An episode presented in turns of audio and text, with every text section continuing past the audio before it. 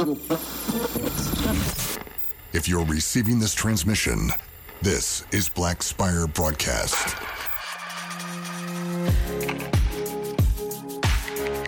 All right, everybody, welcome to Black Spire Broadcast. I am your host, David. We have a fun one today. We have somebody that I've been very intrigued with talking to for quite some time. Um, you're probably familiar with him from Star Wars Celebration if you were somebody like me who couldn't make it all the way across the pond to London but saw them on TV. He's a journalist, um, a director, and overall just a cool guy that loves Star Wars as much as you and I do. So please welcome Mr. Jamie Stangroom. Hey, David. Hey, buddy, welcome. Welcome. Thanks for taking the time to be here. Thank you. No, it's an honor. It's an honor to be here. Uh, I know this is difficult because you're five hours in the future, but uh, th- thanks again. Appreciate it. Seriously. Yeah, yeah, we have five hours between us. Um, I've I am in the future. I can tell you. It's, Yes. it ain't it ain't much better. Uh, that's unfortunate, but that's okay. I'll, I'll catch up. I'll catch up. no, man. Well, I, I mean, I'm sure everybody wants to wants to hear about celebration, and, and I haven't. I didn't get to go, and I've honestly never been to one. So that's a big reason why I wanted to have a conversation with somebody who uh, got to MC um, a celebration. And and first, is it was it your first one MCing or no? It was my third celebration overall, all in London. Um, I might be wrong here, but the first one I believe was 2007. Wow. and I was there as a as a fan. I went with my big bro, who was the guy that got me into Star Wars originally, with me uh, with his hand me down toys, um, and also a mate from uh, college. And we just went as fans. And I've got a you know I've got all the classic photos of us posing with the cosplayers, etc. And yeah, I had a great time. And back then they weren't streaming it, so it was even though it was actually at the same venue in London, the Excel, which is one of the big convention centres of the city.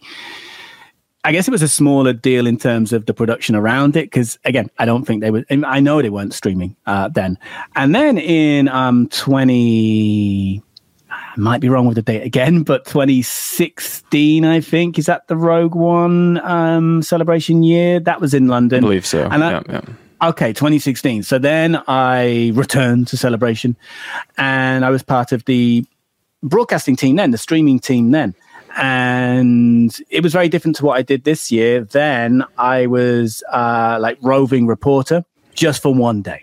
So uh, I came in, did a couple of field reports around the the, uh, the floor, and then um, left again. So even though it was an amazing experience and it was great to be part of it, it was so different to what I just did because this time I was there every single day, a rehearsal day before. You know, I was really part of the team, so it was a very different experience. But no, a long answer to your question. Um, my third celebration, twice uh, being part of the team.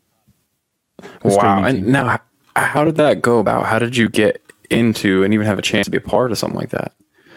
We were talking about this um, with the team and those who I know from 2016 who are still there. None of us can quite remember how it happened, to be honest, how I got involved. Uh, I'm pretty sure Andi Gutierrez played a, a big role in it.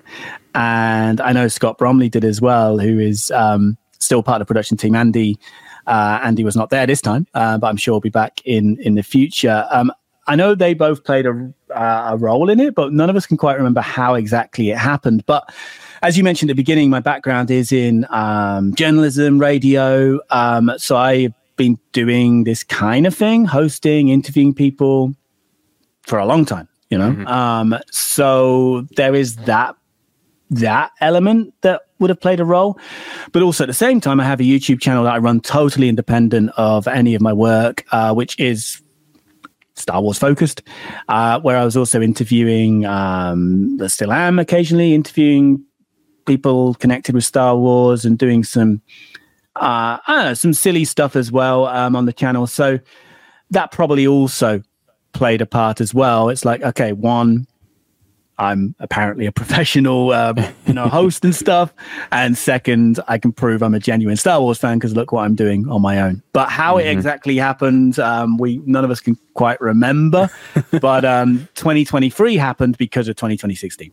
Sure, sure. No, that's awesome. That is so cool. And uh, honestly, I mean, I'm not a professional um, interviewer by any means. I just, you know, this is a fun hobby. But uh, I couldn't imagine standing up there and, and as a fan, getting to getting to meet these various actors and stand next to them, interview them. That that's got to be insane.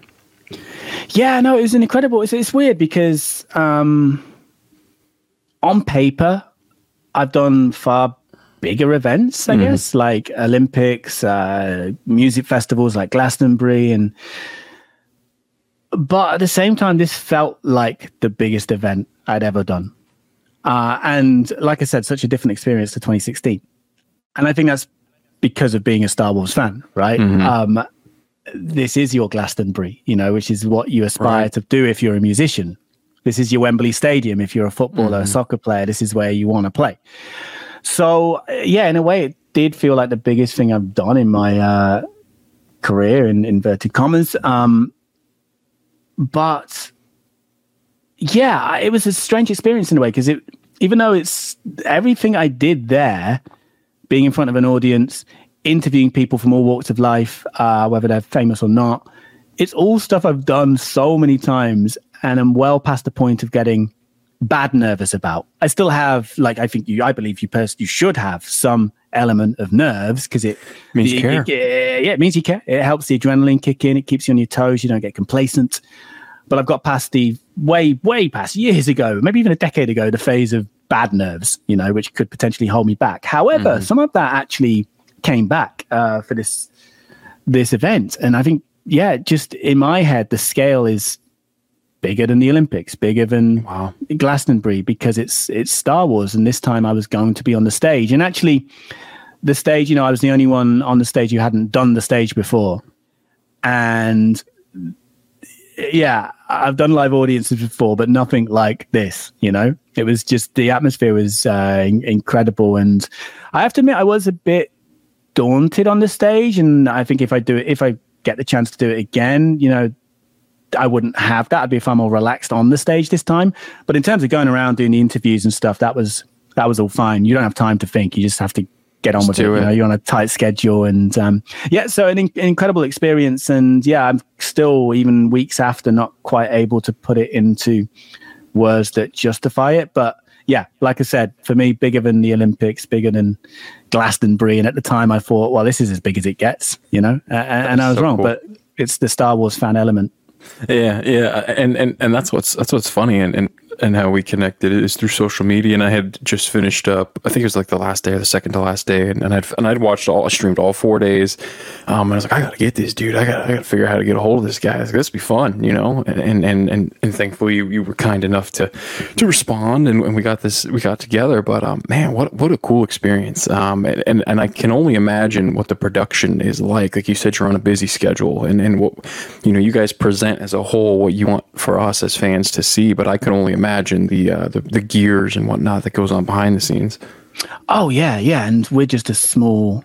All of us in the hosting team are just a small cog, you know, mm-hmm. in this this massive machine, and a machine that's been planned and oiled as best as it can be for months and months and months and months in advance. You know, I I think I was only kind of confirmed to be part of it in like January or February, maybe. Wow. So, you know, again, we're quite far down the process. You know, I don't think they'll be, they will not be planning for Tokyo yet, but give it six, seven months. And I'm sure the conversations right. will be starting, you know, about how we're going to stream it, the production. It's a huge production. And again, I've, I've been part of TV broadcasts and radio broadcasts at these big uh, global events that I mentioned. Um, and this was on par in terms of being behind the scenes, seeing the number of people, seeing the the big the big trucks they have, you know, and all of the things, the buttons that look are very tempting to touch, but I know I probably shouldn't, and the cables and like, yeah, it's it's huge production, and and also it makes me. I'm not being paid by Lucasfilm right now. I was paid by Lucasfilm for like five days, including the rehearsals. Okay, um, I can say what, what I want. You know, uh, the next celebration's in two years. Um, I don't know if they'll ask me because it's in it's not in the UK.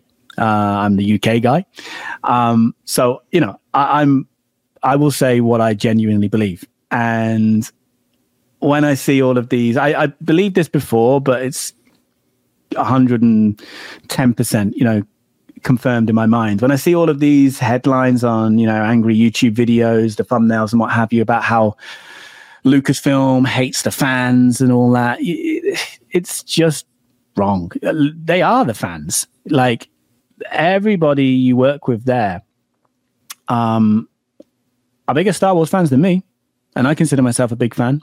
You know, and it's really helpful because when you're going around come to do interviews really quickly and you need a pronunciation of a character that you're not sure on or a name of a character in the first place that you're not sure on, you know, somebody with you will know.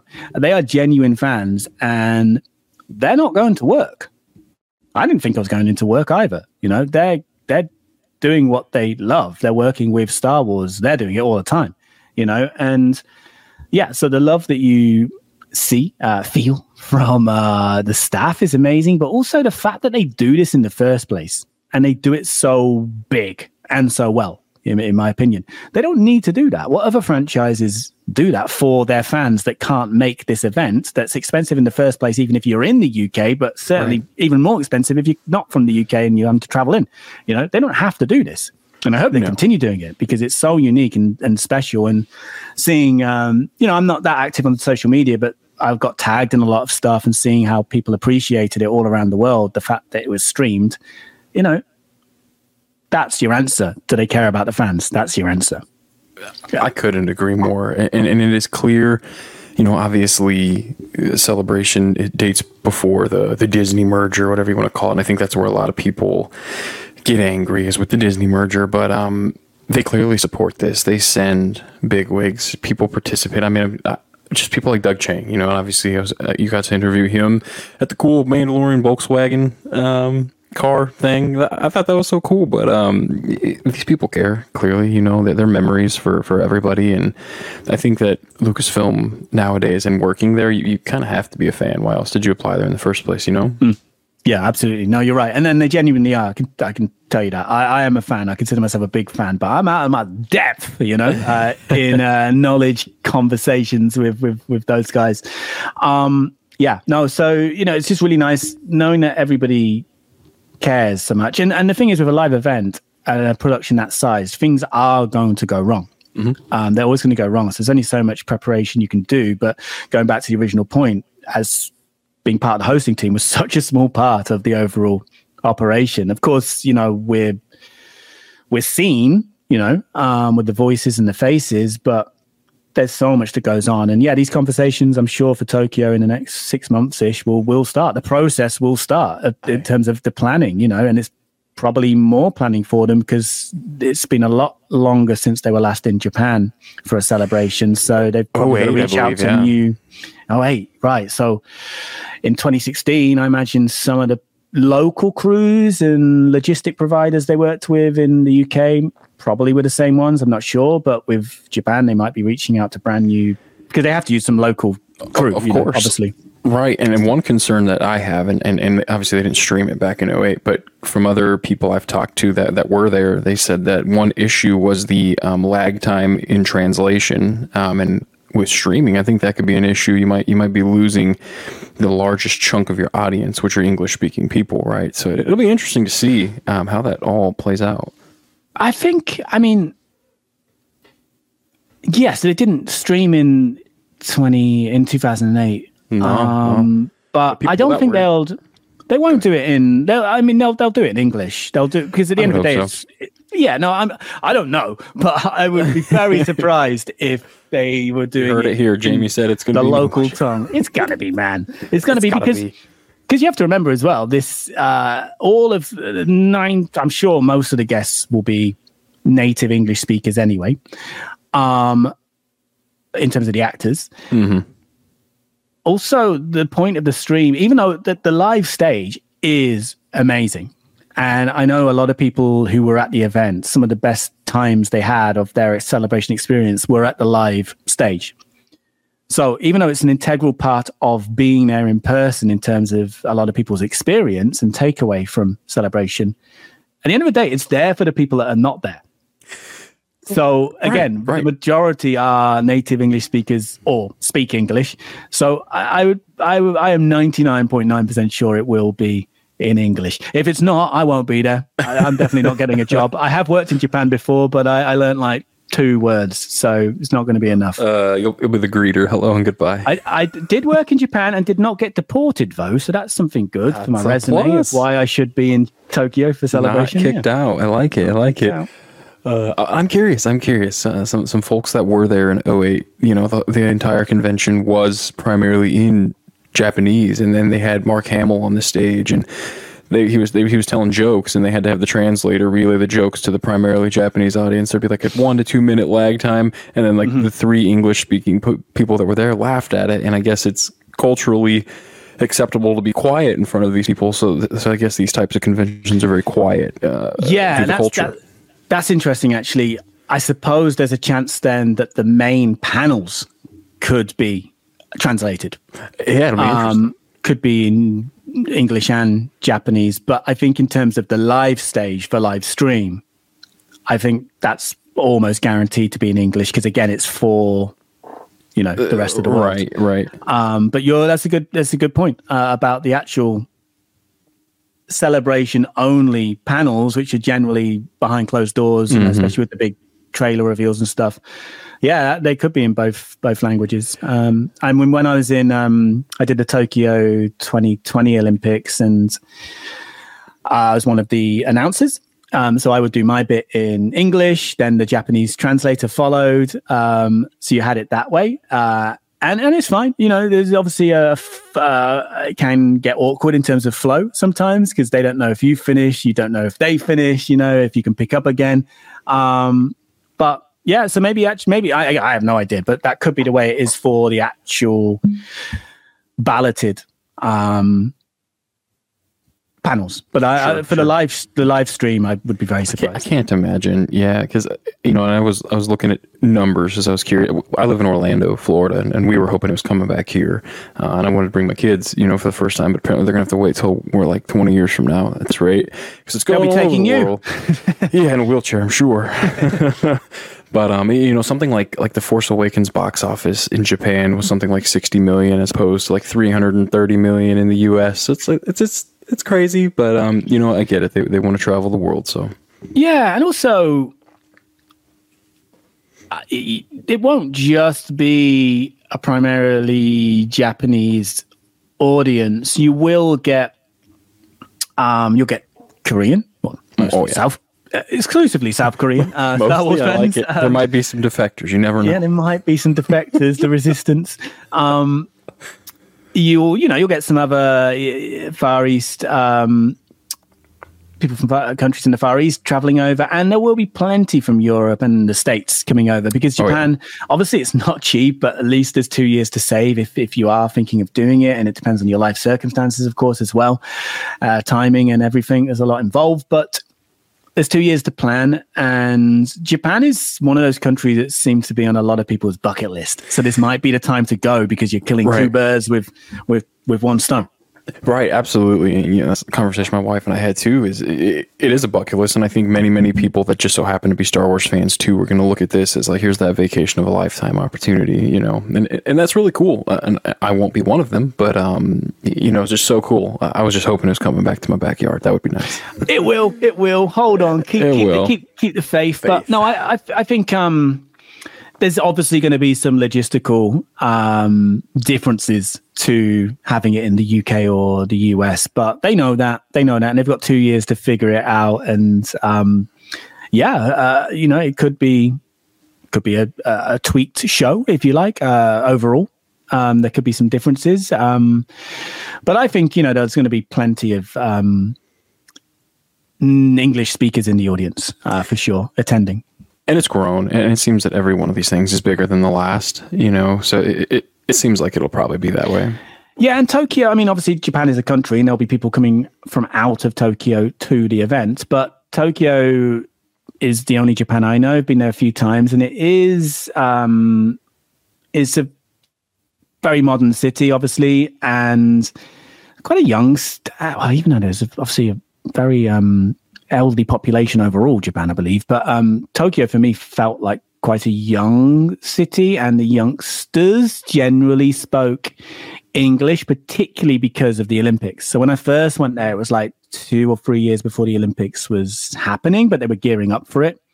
And the difference from the time before when I went was was crazy. You know, um, on the metro, all the signs were now in English as well, getting ready for the Olympics Uh, Oh, wow. English lessons were being accelerated, you know, in colleges, you know, just generally, I think there was, you know, people were being encouraged to go and learn English. Maybe the government were giving free lessons or something. I don't know.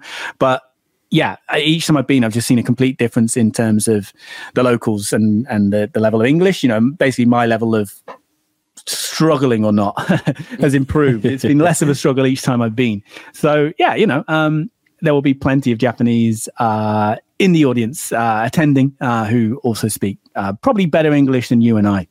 That you're probably right about that, and it's sad that that's what they have to do, or they they choose to do in a place like Japan. It's like just, just be J- Japanese, be yourself. You you should not have to ramp up English training, you know, for for us weirdos coming there. But Yeah, and and it's also I think as well on the floor because a lot of what I was doing at this celebration uh, was on the floor, talking to the various stands or booths. Um, they're companies, you know, they're Hasbro, um, Funko, all these different companies, and they're generally from the states, and they'll be coming over uh, with their staff. So I think in some ways it will have a very familiar feel as well, but at the same time, you want it to have that unique Japanese edge to it as well. You want Right. to know you're in Japan, whether you're watching from home or you're actually there. You want to know you're in this event is in Japan. So I'm sure there'll be some, yeah, some tweaks to make it feel, you know, where it like it like you are watching where it actually is, rather than just another copy and paste from London or Anaheim or wherever. I, I think that um, you know Visions will play heavily into kind of what they do there. You know, that's kind of their twist on the on the anime genre. But I don't know. It'll it'll, it'll be primarily about the films. I bet because that's supposed to be right before uh, we have that 2025 slotted film that's supposed to come out. So I'm curious.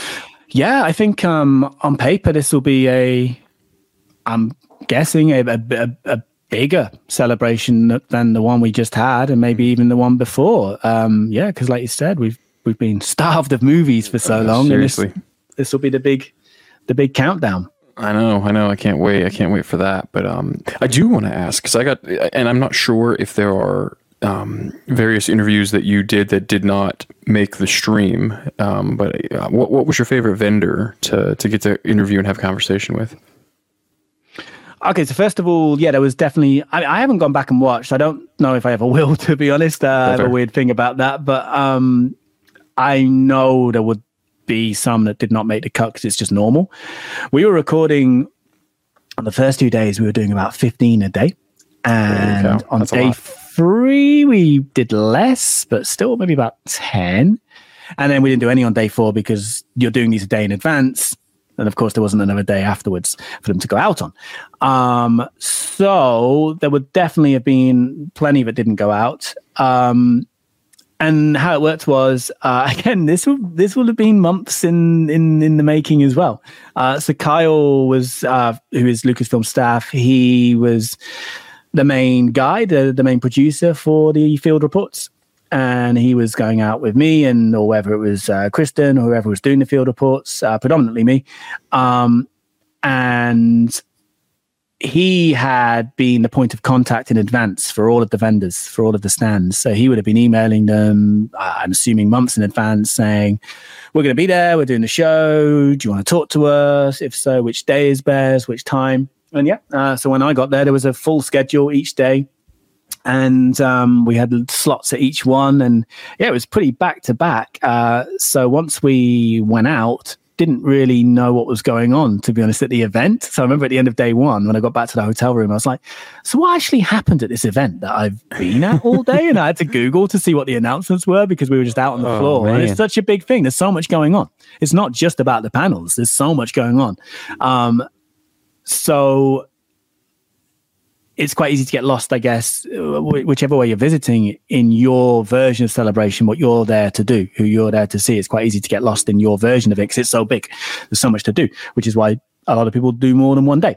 Um, so yeah, it was it was real like you know back to back. Um, we we managed it. We didn't. We were not. We were never late. Um, we got everything done that we were supposed to do on paper, but absolutely some would not have made the cut. What was my favorite to do? Um, I need to still decompress to be honest, but um, because I also tell I should tell you about.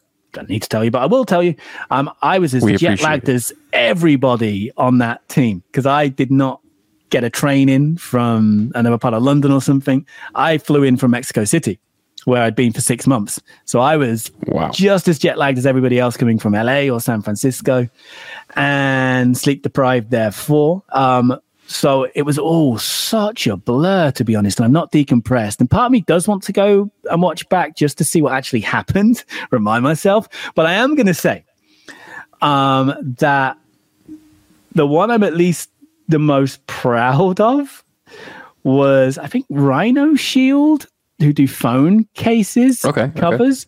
And the reason is because when I saw that on paper, I was like, all right, Rhino Shield, what did they do? Because also, by the way, I, I, I'm given this this schedule. I don't obviously I know Hasbro and I know Funko. A lot of these vendors I don't know who they are, and even if you do know who they are, you don't know what the focus is because they might there might be a celebration exclusive. There might be a reveal at celebration. You know you're not turning up there for a general chat. There's something that they want to push right? Right. so i don't know what we're focusing on. I'm turning up there. We're having a quick chat before we record about okay so what are you guys doing here specifically at celebration? You know what, what do you want to focus on? Kyle can plan the shots um because we're recording them as live you know? Um Which is how they come off.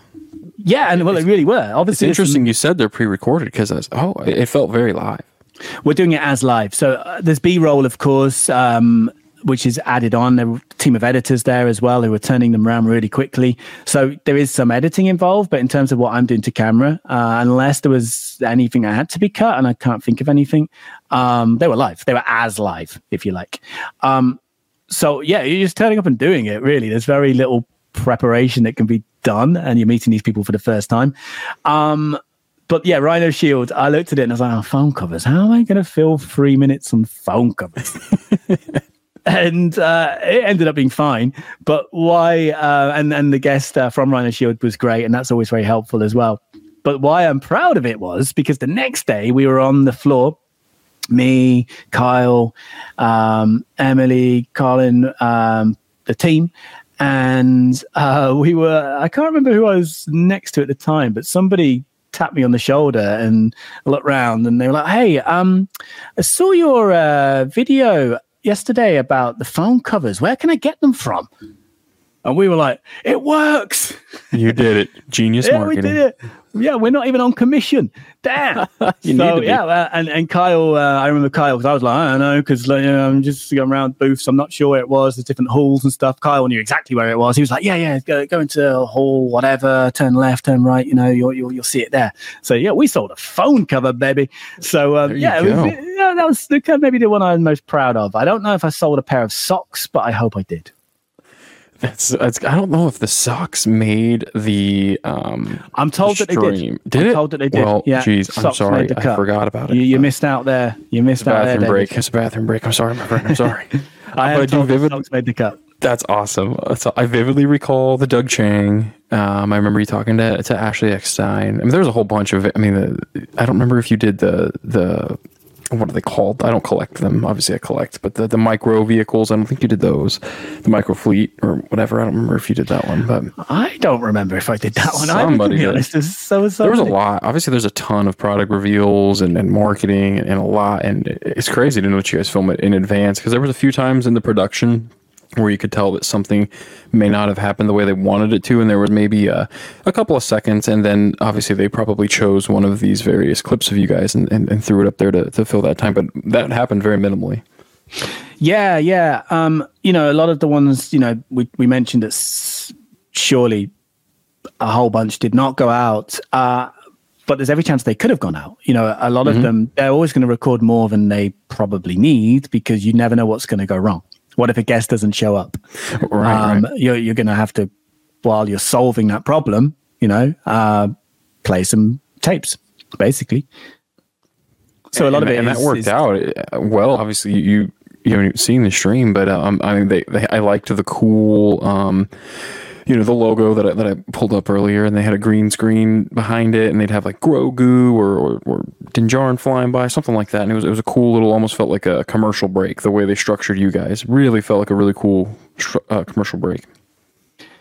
Yeah, yeah, yeah. And like I said, every the, the way we treated it was like it's like it's live. So in my head, I'm live. You know, welcome back to the floor. Uh, I'm with whoever from wherever, and Matt Martin from the Lucasfilm Story Group would often be with us on on our on our recording sessions, and he would uh, he was great when I needed some extra Star Wars knowledge because that's part of his job. That's what they do. Um, but also he was very useful because he would often hold out his the stopwatch on his phone to me, uh, and we would know in advance. Well, Kyle would say in advance, we want this to be three minutes, we want this to be two minutes, because the thing is as well, and, and and you'll notice from making your content, editing's really tough, oh, I know. and I would have been, I, I would have been a worse, I would have been worse.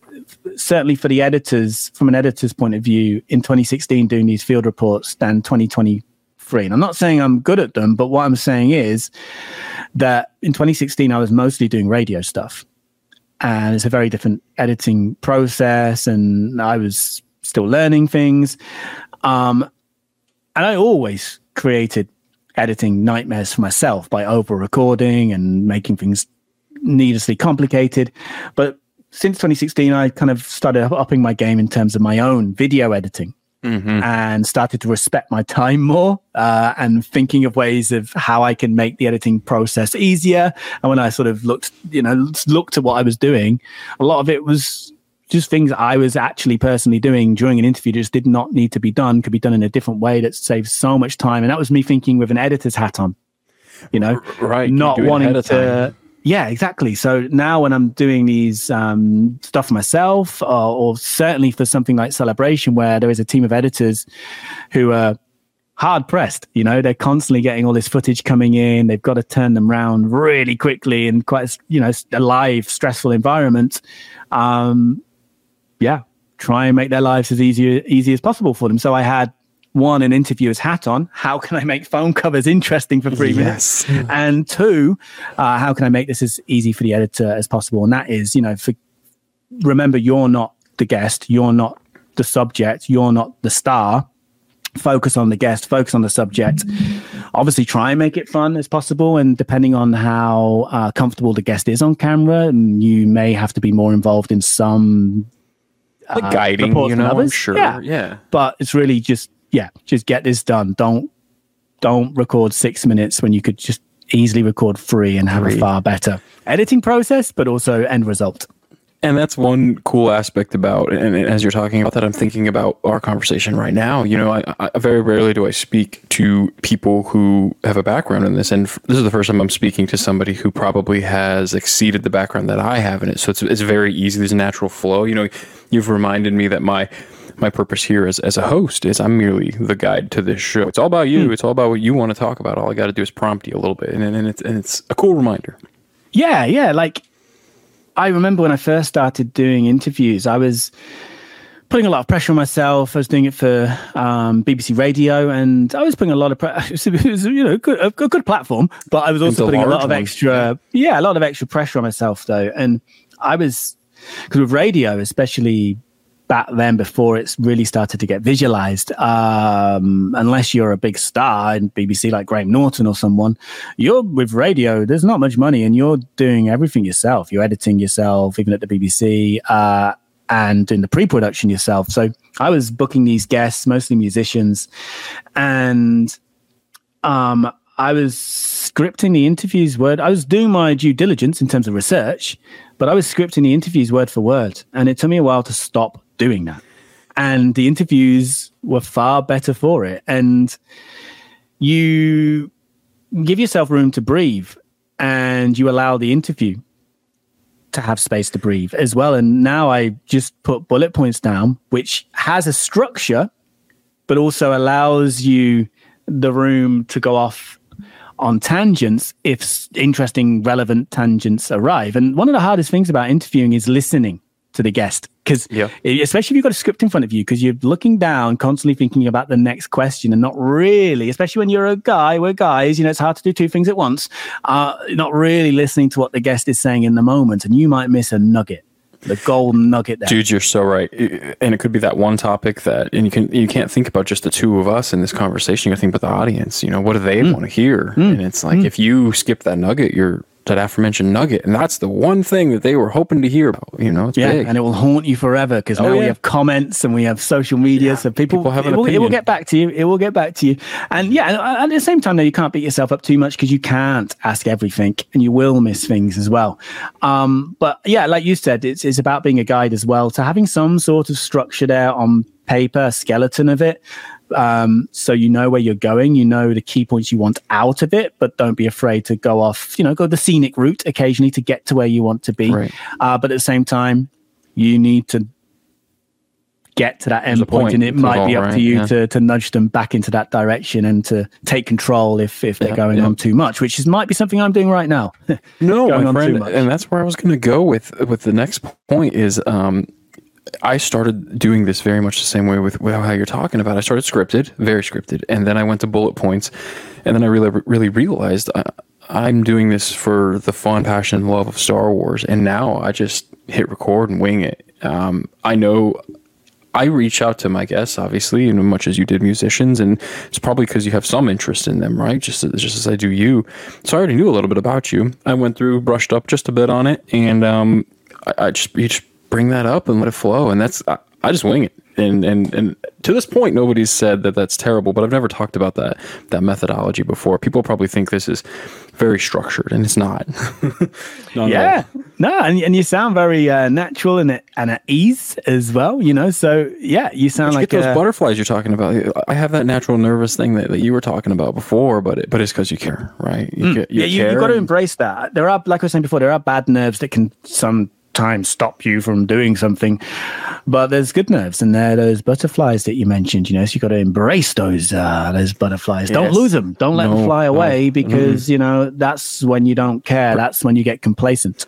yeah, and, and the production probably goes downhill. You know, Yeah, no, no doubt. When you don't care, it's probably the time to hang it up. When you don't care, but no, I, I, as much as this conver- this is why I like the natural flow of things uh, and how I talked bef- backstage, as Streamyard will call it. Um, you know, I like to do this organically. I like to get to know you here with the record. You know, as opposed to prior to. I want to know who you actually are. And this, see, I, this, this is scripted. It would have been all celebration, all who's your favorite interview, all this. But then it turned into like, well, this is what hosting something's actually like for the for the audience that doesn't do this, and you probably don't because you're choosing to, to listen to mine or, or Jamie's, whatever he's producing. But um, yeah, this is how you do it apparently, and there's obviously different methodology, so it's cool. Yeah, yeah, yeah, yeah. And you know, of course, um, different types of interviews require different approaches as well. Like you know, I've I've interviewed people in the past that have had very long careers, and often when you interview a big name guest, they're usually promoting something, the new movie, the new album, or something, and that kind of dictates the, the backbone of the interview. Unfortunately, in some cases, um, but I've also been lucky to be in positions where I've just been able to do general career chats with people who have had big, long, varied careers. So I'm going to do one name drop. I'm going to say Sir Christopher Lee. Um, and for that, I spent days researching because, you know, this guy goes far beyond being Count Dooku, being in uh, a Bond villain, being in Lord of the Rings. You know, this guy was like fought in World War II, you know, has this amazing background. And someone like that, you can't just turn up with a few bullet points. You do need to do a few days research. If he was just there and you've got 10 minutes to talk about his latest movie, then you're going more into bullet point territory. You might get a couple of questions that you want to ask, but everything else is going to be kind of related to what they're promoting. Um, so yeah, so there's there's different approaches for different interviews, I think. But generally, especially with the internet and that and a kind of podcast vibe, just yeah, going with the flow like you do is, I think, the best the best It way. does, you know, and, and, I'm going to get back to that Sir Christopher Lee thing in just a moment because I had no idea. You've already led me to my next point, which is going to be who are some of the, we'll stick to Star Wars, but the, the, the, the bigger name people you've interviewed. But, um, man, I, I, I have not had a guest quite quite yet. That's my goal one day. I'd If George, if George is out there and wants to talk, Mr. Lucas, I'm just, it's never going to happen. But You never know. You never gotta know. Do that research. He won't even sign autographs anymore. Yeah, yeah, I think, but you know, I think he's probably the kind of guy that'd be happier to talk about things rather than sign Yeah, something that I'm- might end I'm up on eBay. You know, yeah, But, he um, hates that stuff. That's for sure. Yeah. But anywho, yeah, I had no idea you interviewed Sir Christopher Lee. That is amazing, and that had to be a while ago because he um, obviously he's not with us anymore. But Yeah, I think it was around 2012. I did an interview with him in person. I met him twice in person, actually, and then also one on the phone, old school, mm. um, all for radio. Um, he was actually, yeah, there to talk career in general, but now I do remember he also did have something to kind of casually promote. Uh, he he'd recorded the vocals for a heavy metal album. Um, so again, this guy's done everything. This guy has done or had done everything, uh, and yeah, it was quite uh, quite an experience um, spending time with him because he was in his nineties then, you know, um, oh, and that obviously brings extra complications, but also you just feel like you're, I don't know, like you obviously should respect anybody, and, and I don't treat people differently. You know, if I'm interviewing um, somebody talking about socks, or if I'm interviewing Christopher Lee, I will treat them exactly the same as as you, as a human being. But at the same time, with Christopher Lee, there's this extra sort of like I'm around the headmaster, I'm around the kind of grumpy granddad. You know, he had this kind of like he, there was a way of having to work him because he was quite stern, but in a funny way. And so I'm sure he comes from a generation to, prior to yours or mine. You know, it's just a yes. different way of operating. Yeah, exactly. So with him, you kind of have to tweak your behavior, and you know, if you're going to try and get some fun out of it as well, you've got to go around it a different way to ha- how you would if you were interviewing Mark Hamill, who's you know quite up for it on camera. You know, he's always mm-hmm. up for doing impressions and you know having having fun with it. And that's the level of mastery that that that I'm sure comes with practice in, in these arts. You know, I'm, I'm a Padawan working on maybe being a knight, but I, I would say you're probably a master of of. of the... I know. I don't think I'm a, a master, and and also like I, I, to prove I'm not a master, the celebration experience. I didn't. I did an interview. I did an interview on the stage um, with uh, Matthew Wood. Uh, it, was, it was lovely. That was day it, four, right? Yeah. Yeah, day yep. four because I had no field reports to do because we'd, we'd finished them. Um, and I know it was fine. I know it was fine, but for me, it just felt weak. You know, it didn't feel like my normal interview style, and part of that was just because I hadn't built up enough time on the stage to feel really at ease. Um, so it shows that there are environments where I am still a Padawan you know, I'm fine in a radio studio. I'm fine um, knowing I've got 30 minutes and can build up to something and take my time. But when I know I've only got five minutes and I'm on this stage that I'm not quite used to and the chair's uncomfortable, looks cool, but it's uncomfortable. And, you know, there's an audience and stuff, then I'm a little bit more like my mind's not completely focused on what it should be. Um, and again, I know the result was fine, but in my head, I'm like, but it could have been better could have been better and I didn't feel at ease. So I, I would not say I'm a master. I think there's again there's different interview styles and there's different interview environments, you know, as well. And you can you can definitely be equally as comfortable and master them all, but they are so different and you've got to build up that experience in each environment, you know. That is so fair. But you got him saying Roger, Roger. So and that got a lot of people yelling in a positive way. yeah, my work there was done with I watched that one words. live. So yeah, I, I vividly remember it. But yeah, and also you got to think as well. That's a completely different vibe to you sit down, what we're doing now, or if you're chatting mm-hmm. to Christopher Lee or whatever. It's a completely different vibe when, you know, that's more about having fun. It's in front of an audience. You know, they're not True. there for a TED talk. You know, um, right, they want to hear. Uh, a, a, battle droid version of Miley Cyrus. Uh, exactly. It, you know, um, so yeah, you've got to you've, you've, got to think about the environment as well in terms of what that audience wants out of right. this. That mm-hmm. is such a fair point. That is such a fair point. And uh, it's funny. I'm do, I'm talking out loud about the structure and strategy of of running a show, but this is that part where I'm going to segment into the next part because I am conscious of time. Um, but who, out of all of your, let's say, Star Wars interviews, may, maybe celebration, maybe interviews, maybe coincidentally interviewing somebody that had nothing to do with Star Wars, but they were in Star Wars, who's your favorite um, interview you've had the pleasure of doing? Okay, with Star Wars, um, with Star Wars, I've done some. I did a few press junkets. You know, where the actors are sat in the hotel room, and journalist after journalist comes in and has like four minutes with them, and they're pretty um, soulless interviews. But yeah, I've done some sort of uh, big name ones there with like Adam. It was around sequel trilogy, so Adam Driver and John Boyega and uh, and a few others. But they're again talking about environments. Uh, the press junkets are the worst they are the worst. You got like four minutes to get in and get out again. That includes saying hello. You know, you, you apart from little talking head clips, you can't really, in my opinion, you can't do a proper interview. Coming from a radio background, I want at least 15 minutes, bare minimum, Right. to actually let this breathe, you know, build a rapport uh, and have a good time and hopefully for the audience too.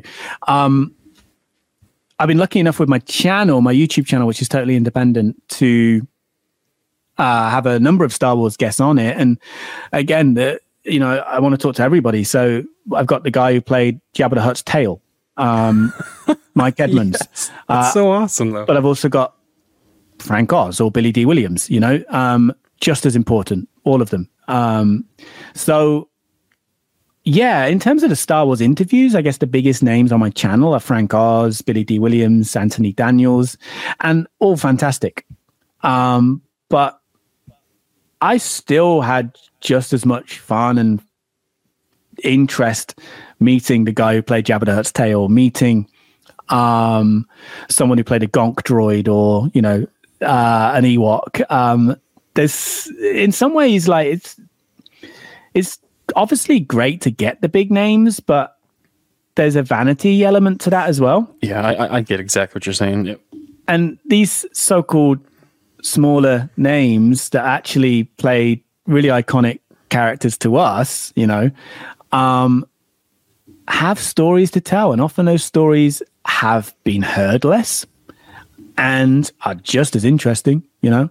Um, in terms of my channel, uh, Ahmed Best was the interview that had the biggest reach because I did the kind of first interview where he really spoke out about the backlash and stuff. And Sure. Ahmed's become a friend, and we've done regular chats ever since. Need to do one about his return to Star I mean, Wars seriously, Mandalorian. boom. Yeah. Yeah, need to get it, need to get him back for an update because we've been talking about this for six years now in various interviews about will you come back, and he's always been like, no, no, no, no, and slowly, slowly, he was like, yeah, yeah, you know, I'm feeling a bit more, you know, warm towards it now, and then he had the Jedi Temple challenge, and Yes, yeah, and then yes. obviously uh, the Mandalorian. So yeah, I'm going to say um, Ahmed's probably actually the one that's meant the most because we've become friends um, from really this cool. original interview, and he's poured his heart out. He's been so honest um, in every interview we've done. Um, but yeah, there's technically bigger names there, but and they've been great too. But It's not yeah, always but about that. You It's know? not about that. No, I think it's like you got 100,000 subscribers. Uh, that's great. It looks great. But if you're only getting 100 views per video, does it, does it really matter? But if you've got a Right. thousand subscribers and they're all genuine fans of what you do and Mm-hmm. the content you're making, that's far better than having, you know, 99,000 that don't care. Right, and, and there's a bit more too. I'll even add on and say that there's a there's another metric that can't be measured by these algorithms, and that's like the meaning that it has to you. You know, you, you can see the, the passion and emotion even in various conversations that, that we've had in the past 45 minutes about the topics that you genuinely care about. And for some of these bigger actors, and I and I don't know, and I never met Christopher Lee or the Alec Guinnesses of the world that played incredibly iconic characters, though in the scheme of their career were sig- probably m- less significant than other roles they ever had. You know, so you get these other people like like an Ashley Eckstein that nobody knows her besides Ahsoka, but oh my gosh, her as Ahsoka, she loves that more than life itself. You know, it's it's that kind of thing. So Yeah, and when we um, when we did that celebration um, interview with Ashley, they were having a um, there was B roll of it. They were showing B roll of the uh, Ahsoka cosplay gathering that was happening on the steps of the venue outside, and she came down there and said hello to everybody. And we were going to do the interview there, but it was crazy. It was like Harry Styles had showed up. You know, um, the love that uh, the fans there at the gathering uh, had for Ashley, but equally what she had for them and the time she had for them as well. It was crazy. It was like, yeah, uh, Harry Styles had just arrived. Everyone was going wild. In the end, we needed to do the interview inside because the people, that's the sure. that's the effect she was having on the people. But equally, she was amazing with them as well. You know, it Mm-hmm. was kind of a two way a two way thing. And yeah, you're right. You know, to a casual Star Wars fan and certainly a non Star Wars fan, they won't have a clue what Voice is actor, going who on, cares? who this Yeah. person is. Yeah, why? They won't just won't get it. Let alone won't know who she is. But yeah, you know, like um, I've been to um when I first started doing the interviews, a lot of them were at conventions because you could turn up and sort of talk to five people in one day. And you know, you're seeing lines going out of the room for Paul Blake, who played Greedo. Uh, You know, like it's great. and I, and I love that about Star Wars. You know, that's such, that's one of the cool, very rare things that that a that a film or a brand can can create is this this genuine love and passion that that goes beyond just the film. Like like with with Ashley and what she does with like mindful meditation, various things like that. That that, that this genuinely may help somebody get through their day. You know, it's, it's wild. Yeah, and I think you can kind of tell, you know, who's genuine and who's not. Like, I've spoken to people. I've been around a few green rooms, uh, the kind of holding areas, if you like, um, at conventions. Um, and I've spoke to people who've spent a lot of time in the green rooms, and they say you can really tell who's there solely for the money. Everybody's there for the money, of course, the guests. They all are, but you can tell who's solely there for the money and brings a bad attitude with them. You know, has a chip on their shoulder. Um, versus the ones who are there, who are there, of course, for the money, but actually also enjoy meeting the fans and also are proud of their contribution to whichever franchise it is. You Sure, know, sure. But again, you'll have ones who are like, "Oh, I can't believe you know this is what my life has come to." You know, this one day of filming I did in the 1970s, and this is all I'm. But again, I'm going to bring up Paul Blake again, who played Greedo.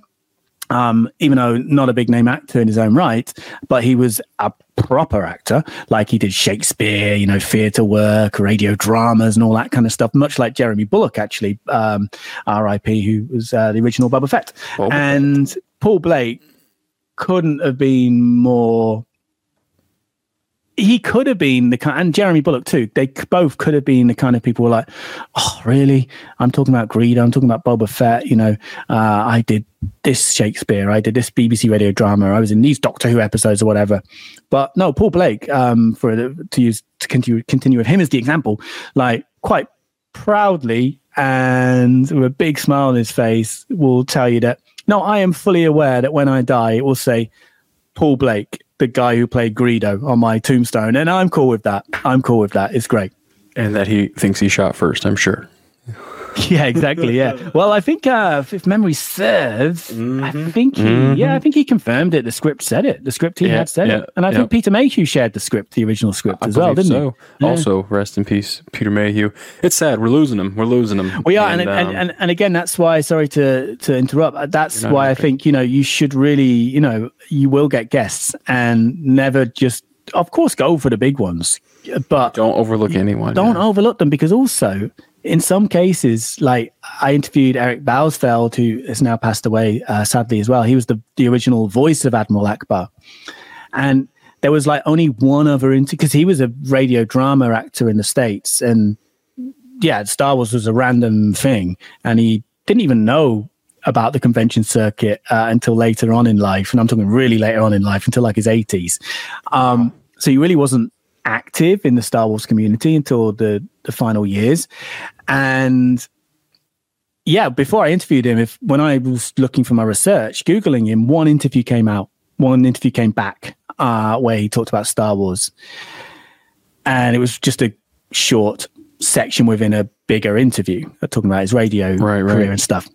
And yeah, for a lot of these people, their story's not out there No, and this is no. this is your chance to give them that platform that is evergreen. You know, I'm still getting views, not big views, but I'm still getting views on that interview, which I recorded about six years ago. You know, Simply and I will be getting. Yeah. I'll be getting, I'll be getting those views in 20 years because it's still Correct. relevant. It's evergreen content. This is movie history. You know, Right, people will still care in in in years to come. Um, you know, I was recording it 30 years or whatever, and a lot more after he actually recorded those lines. You know, um, so yeah, these people have a story to tell, and they haven't. A lot of them, it's increasing obviously with the amount of YouTube channels and podcasts and stuff, but a lot of them Right. still haven't had that chance. So you got to get them before they die. I know, and that's um, you know, that's where I was going with it. Like, I was happy to see Billy Dee up there one more time so as it's going around the the HoloNet. That he, you know, he may not be doing so good. Who knows? I, I don't know him personally, but um, I'm glad he got one more chance up there. You know. Hopefully, hopefully, I don't want I don't want him to die, of course, but you know he, he didn't look so good up there, and I'm just glad he got to bask in that aura of everybody. Go ahead, go ahead. Hey, buddy, I seriously appreciate you being on. I'll edit, we'll fix it, no worries, but I seriously Cool. appreciate you. David, thank you. Yeah. Um, if you give me one second, we'll do a proper wrap up. I'll just answer. Yeah, yeah, Hello. Ah, yeah, is that uh, Shukran? No, don't worry. Um, Shukran, can I just? Uh, I'm no, no, it's fine. It's fine. Honestly, I'm I'm just um finishing a podcast recording. Are you able to call back in two minutes or hold on the line while I just uh, wrap up? Five minutes. Cool. Yeah, perfect. Thank you very much. Cool. Thank you. Bye. I am half tempted to not even edit that out because it's so funny. Keep it man. Keep it I might. That's cool. Keep, I, I don't mind. And also, the number I showed you is just a random office for a big major clothing Yeah. company. So, don't matter. Life- it's not, life it's not, someone's, happens. it's not someone's personal number. Sounds Um, good. Yeah, sorry. So, um, assuming that you do not edit, I guess where were we? Well, we were, we were. I was just saying that you know I, I hope that I hope that Billy Dee's around for a while, but I'm glad that he got to enjoy the fans one last time on the stage. yeah, yeah. I, I didn't see Billy at Celebration. I saw some clips, um, but I interviewed him. uh, I'm going to say like 2016, 17. And even then, um, he was old. You know, he was old, but Right, he was right, still right.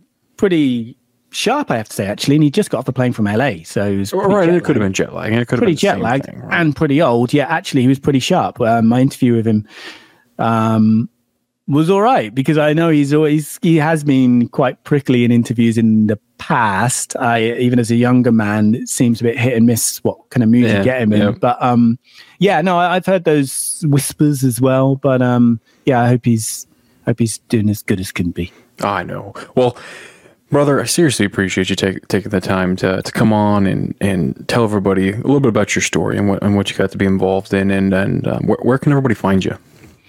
Um, they can find me um, complaining to international clothing brands on the phone on a regular basis. Um, I want my money back. And they can also find me on uh, YouTube. It's The Geeknd. So that's the name of the YouTube channel. Terrible, I know. Uh, and Yeah, it's fantastic. like Weeknd Pop Star. So it's ND Geek ND. Um, also, um, there's an Instagram handle, The Geeknd YT. Um, also, I do have a personal Instagram, which is my name, Jamie Stangroom. Um, but yeah, you're not going to see much. It's only going to disappoint you. The occasional um, travel picture and stuff, but it's open. It's open. Uh, it's uh, so that's kind of it, really. But mostly complaining on the phone. There you go. There you go. That'll be the famous clip of this, I'm sure. Yeah. Well, Jamie, seriously, I, I really appreciate you taking the time. I know you're busy and you're five hours in the future. Um, I'm getting, I'm edging closer to that future now. By the You way, you are, It's yeah, an yeah. hour. But um, seriously, I appreciate it sincerely. No, thank you, David. Thank you for having me on, and keep up the good work. Thank you. And as always, may the force be with you. Always. And you, everybody for tuning in. We really appreciate it. Make sure you like, comment, and subscribe wherever you're listening. Make sure you leave a review. It helps grow the channel. Thank our sponsors. To thank Vader Sabers. Use code BlackSpire at checkout. Save 5% off your next custom lightsaber. And GalacticArmory.net. If you're into the market for some 3D custom printed armor, head over there. Use code BlackSpire. Save 10% at checkout. Seriously, thank you guys for tuning in. We appreciate it.